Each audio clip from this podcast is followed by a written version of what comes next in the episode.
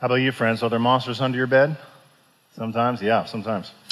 Absolutely. Well, we're going to wrap up our series today. It's called Monsters Under the Bed. We're talking about anxiety and worry and fear and what it would take for us to have peace.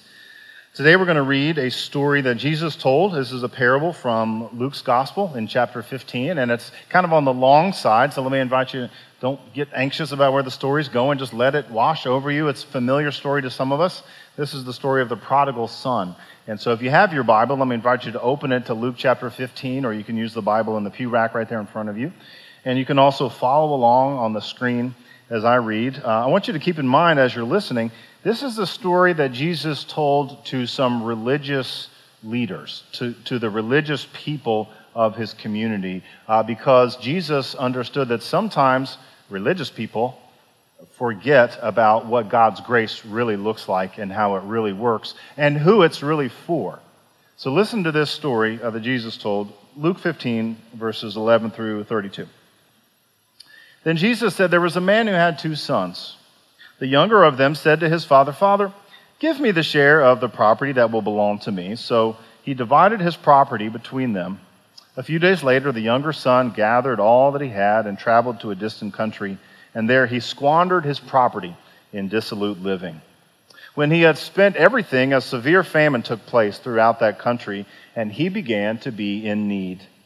So he went and hired himself out to one of the citizens of that country, who sent him to his fields to feed the pigs. He would gladly have filled himself with the pods that the pigs were eating, and no one gave him anything. But when he came to himself, he said, How many of my father's hired hands have bread enough and to spare, but here I am dying of hunger? I will get up and go to my father, and I will say to him, Father, I have sinned against heaven and before you. I am no longer worthy to be called your son. Treat me like one of your hired hands. So he set off and went to his father. But while he was still far off, his father saw him and was filled with compassion. He ran and put his arms around him and kissed him. Then the son said to his father, Father, I have sinned against heaven and before you. I am no longer worthy to be called your son. But the father said to his slaves, Quickly, bring out a robe, the best one, and put it on him. Put a ring on his finger and sandals on his feet, and get the fatted calf and kill it, and let us eat and celebrate. For this son of mine was dead and is alive again. He was lost and is found. And they began to celebrate. Now his elder son was in the field. And when he came and approached the house, he heard music and dancing. He called one of the slaves and asked him what was going on. He replied, Your brother has come, and your father has killed the fatted calf because he has got him back safe and sound. Then he became angry and refused to go in. His father came out and began to plead with him, but he answered his father, Listen, for all these years I have been working like a slave for you, and I have never disobeyed your command. Yet you have never given me even a young goat so that I might celebrate with my friends. But when this son of yours came back, who has devoured your property with prostitutes, you killed the fatted calf for him.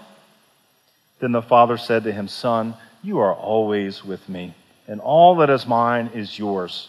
But we had to celebrate and rejoice because this brother of yours was dead and he has come to life. He was lost and has been found. This is the word of God for us, the people of God. Thanks be to God.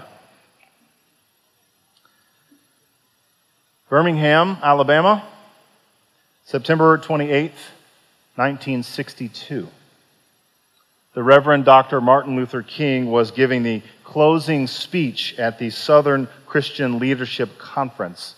So imagine an auditorium packed with 300 people, 300 religious and civil rights leaders from all over the South who had come to organize and to participate in boycotts and in rallies and in protests. Everyone had on their Sunday best a dark suit and a white dress shirt and a necktie, except for one man he was sitting in the sixth row and he was wearing a plain white t shirt. His name was Roy James. Roy James, uh, Dr. King did not know, and no one else apparently knew, that he was a member of the American Nazi Party. And he became angrier and angrier as Dr. King's speech went on. So angry, in fact, that at some point he jumped out of his seat and went up onto the stage and punched Dr. King right in the face. And then he punched him again and again, so much that Dr. King fell back and the audience screamed, and a few people rushed the stage. But just then, King got back up onto his feet, and James cocked his fist for one more punch.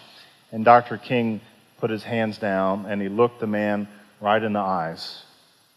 And the mob wanted to destroy this man for hurting their leader, but Dr. King said, No, don't. Stop. Don't, don't hurt him. He said, We have to pray for him. And so they prayed for Roy James, and Dr. King likely saved that man's life on that day. Can you imagine the kind of faith it would take to love your enemy?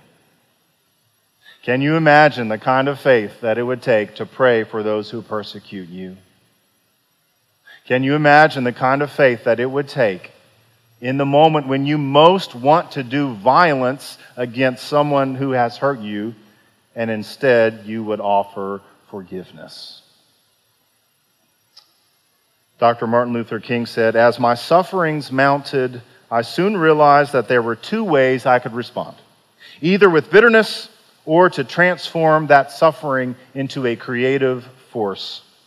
I have believed that unearned suffering really is redemptive. Now, there are some who still find the cross to be a stumbling block, but I am more convinced than ever that it is the power of God for our salvation. On Monday this past week, as Americans, we remembered Martin Luther King as the greatest prophet of the 20th century. And we think of Dr. King as the civil rights leader, right, because he was. Um, but also, I want to call to mind today, friends, the reality that Martin Luther King was an advocate for the peace of Christ. That he was a preacher and a proclaimer of the peace of Christ that God wants to offer to the whole world, and that Christians, more than anyone else, should be heroes for in this world. Friends, we need to do the hard work of peacemaking. Welcome to the last installment of our series, Monsters Under the Bed. We're talking about anxiety and worry and fear and what it takes to have peace. And so, in the first installment of this series, we talked about how God's love has the power to drive out fear out of our lives. And then last time we talked about anxiety and this invitation from the scripture to cast all our anxiety, all our worry onto God's broad and loving shoulders. And today, I want to talk with you about forgiveness. I want to talk with you about forgiveness because forgiveness is a pathway to peace. Now, Martin Luther King had lots of people that he had the opportunity to forgive, didn't he? Now, how about you? How about you? Who do you need to forgive? Who do you need to forgive? Maybe it's a long list, maybe it's a short list, but I bet if you think long enough, if you give it a moment this morning, somebody will come to mind for you who you need to forgive. What I want you to understand today, brothers and sisters, is that our reconciliation is related to our peace. And our lack of reconciliation with God and with people is related to our lack of peace. If you want to know why that you feel restless right in here, it may be because there's someone who you need to forgive. I wonder if you've ever had a conflict with someone and you you felt the conflict in your body and in your soul. And so when you saw that person across the room, your heart started to beat a little faster and you start to breathe a little in a more shallow way. Or maybe you just drive by their house and you think to yourself, oh my gosh, I hate that guy so much. And you just, the tension is in your shoulders and in, and in your back. Or maybe you just have to think of him and, and you call their face to mind and you feel it in your body and in your soul. There is this unease that comes in us when we have a lack of reconciliation with people in our lives. And so here's what I want you to understand, friends. It's not just a matter of feeling bad, because yes, it does make us feel bad, but the consequences of unforgiveness are way, way worse than that. Unforgiveness has the power to destroy our lives. When we refuse to accept the forgiveness of God by the grace of Jesus Christ, we are lost. That's what the word the Bible uses. We are lost.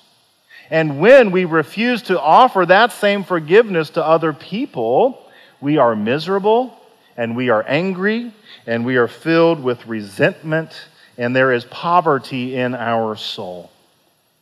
Friends, divine forgiveness has power. There is power in it. And this is the way that God has chosen to save the world. And we might speculate that there maybe there was a thousand other ways that God could have chosen to save the world, but the way that God has chosen is by the cross and resurrection of Jesus Christ to offer forgiveness to anyone and everyone who would receive it.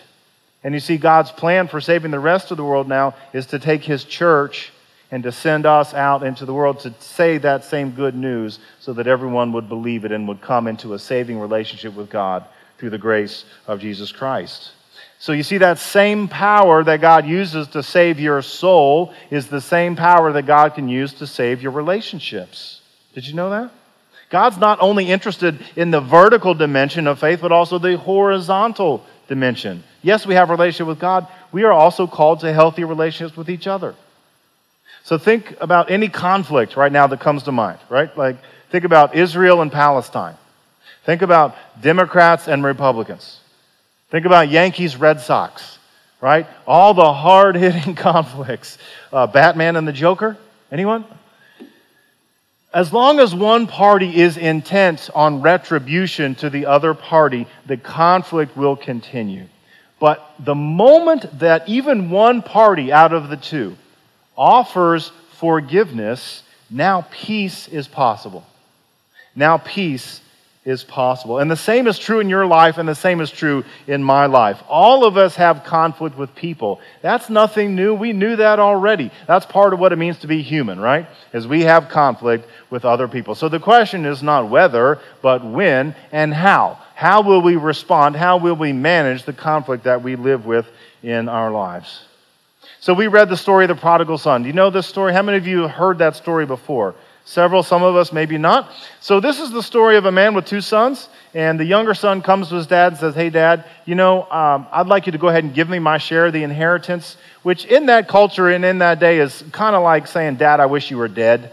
You know, it's really not a very nice thing, a very polite or appropriate thing, but he did it, and in his mercy, Dad says, okay, here you go. I was going to I was gonna give this to you later. I've been saving this up, working hard for it my whole life, but it's yours. I intend for you to have it. And so the son takes it, yes. And he goes away from home, and man, he lives it up. He spends all of it really fast on things like alcohol and women and gambling, and it's great, right? It's great until it's not great, uh, which happens pretty fast. And uh, he realizes he's broke and he's hungry and he's miserable and he's feeding the pigs and he says to himself, Man, that sure looks good.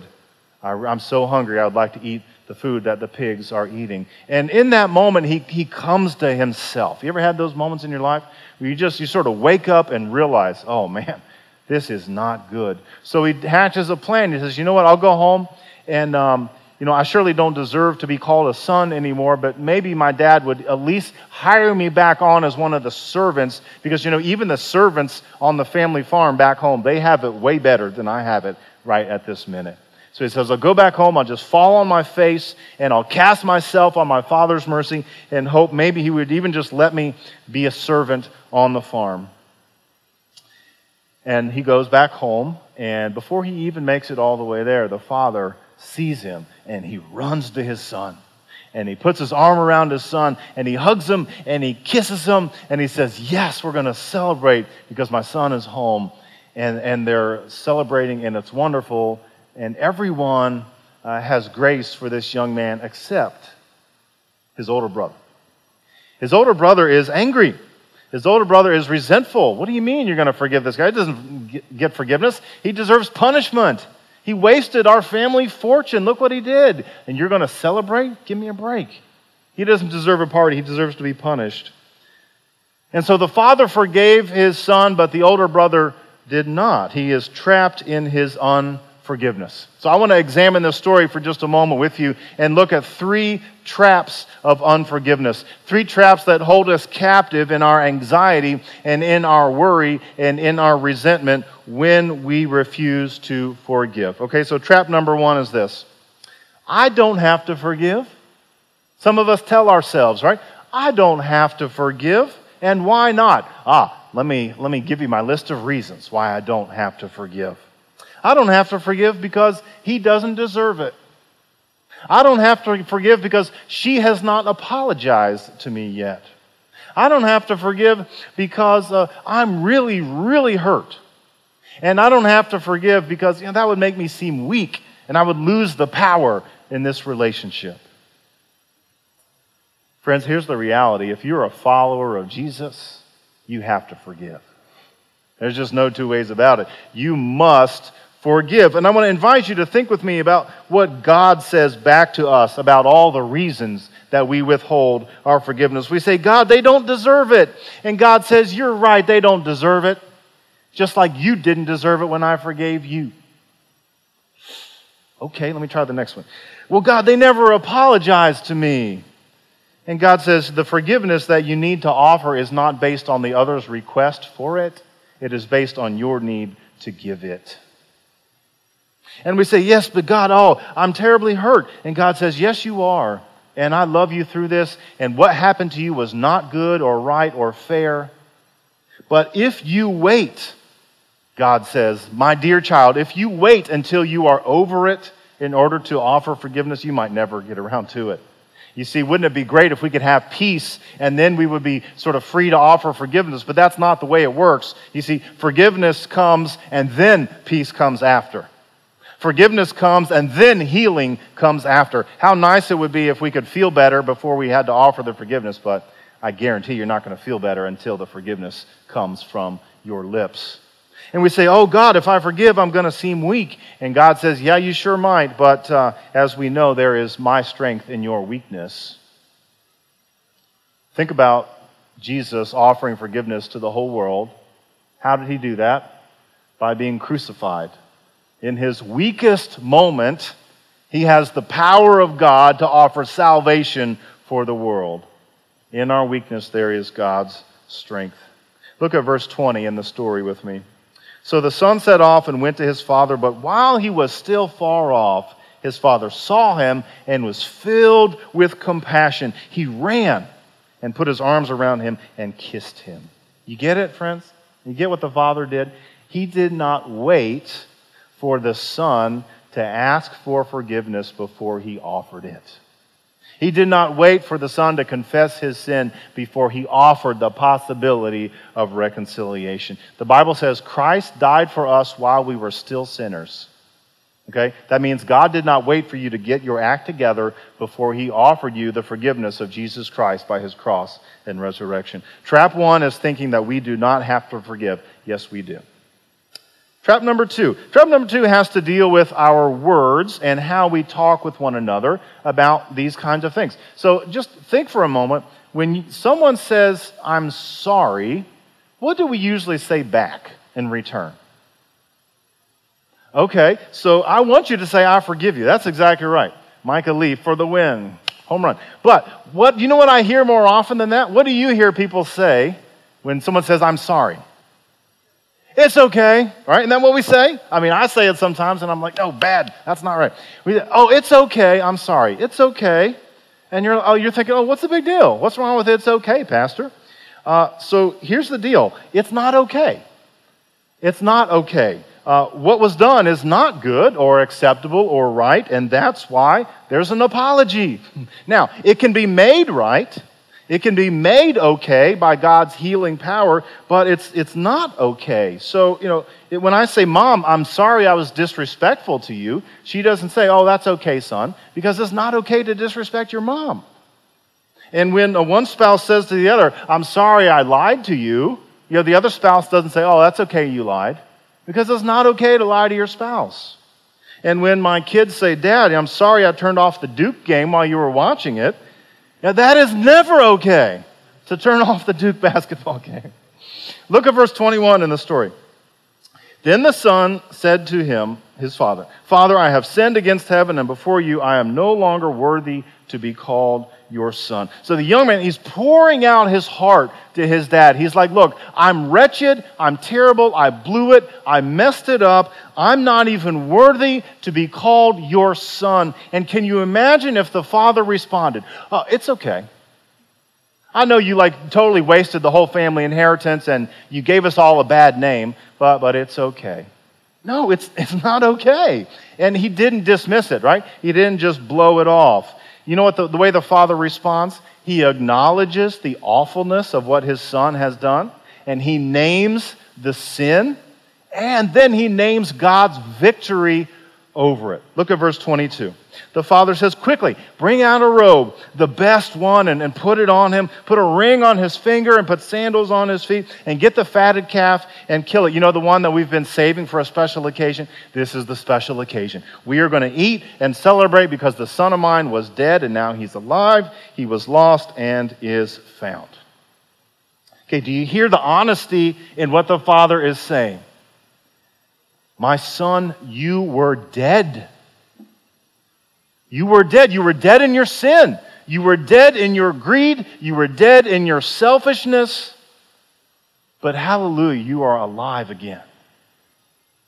Son, you were lost. You were on the path to destruction. You were on the path to eternal torment. And thanks be to God, you are found again.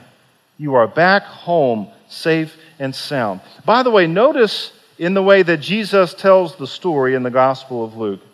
The Father's gratitude does not end where we might imagine it to end with the story of death and new life. There's actually something that comes after that. The climax of the story comes after death and life. He says, You were dead, but now you are alive. You were lost, but now you're found. Do you know there's something worse than being dead? It's being lost. Friends, being dead is bad, sure, but being lost without the grace of Jesus Christ is far, far, far worse. And so the Father celebrates because his Son, who was dead, is alive, but more importantly, he was lost and now he's found. Trap number two it's not okay, but God can make it okay by the grace of Jesus Christ. Trap number three if I refuse to forgive, I can punish the person who hurt me.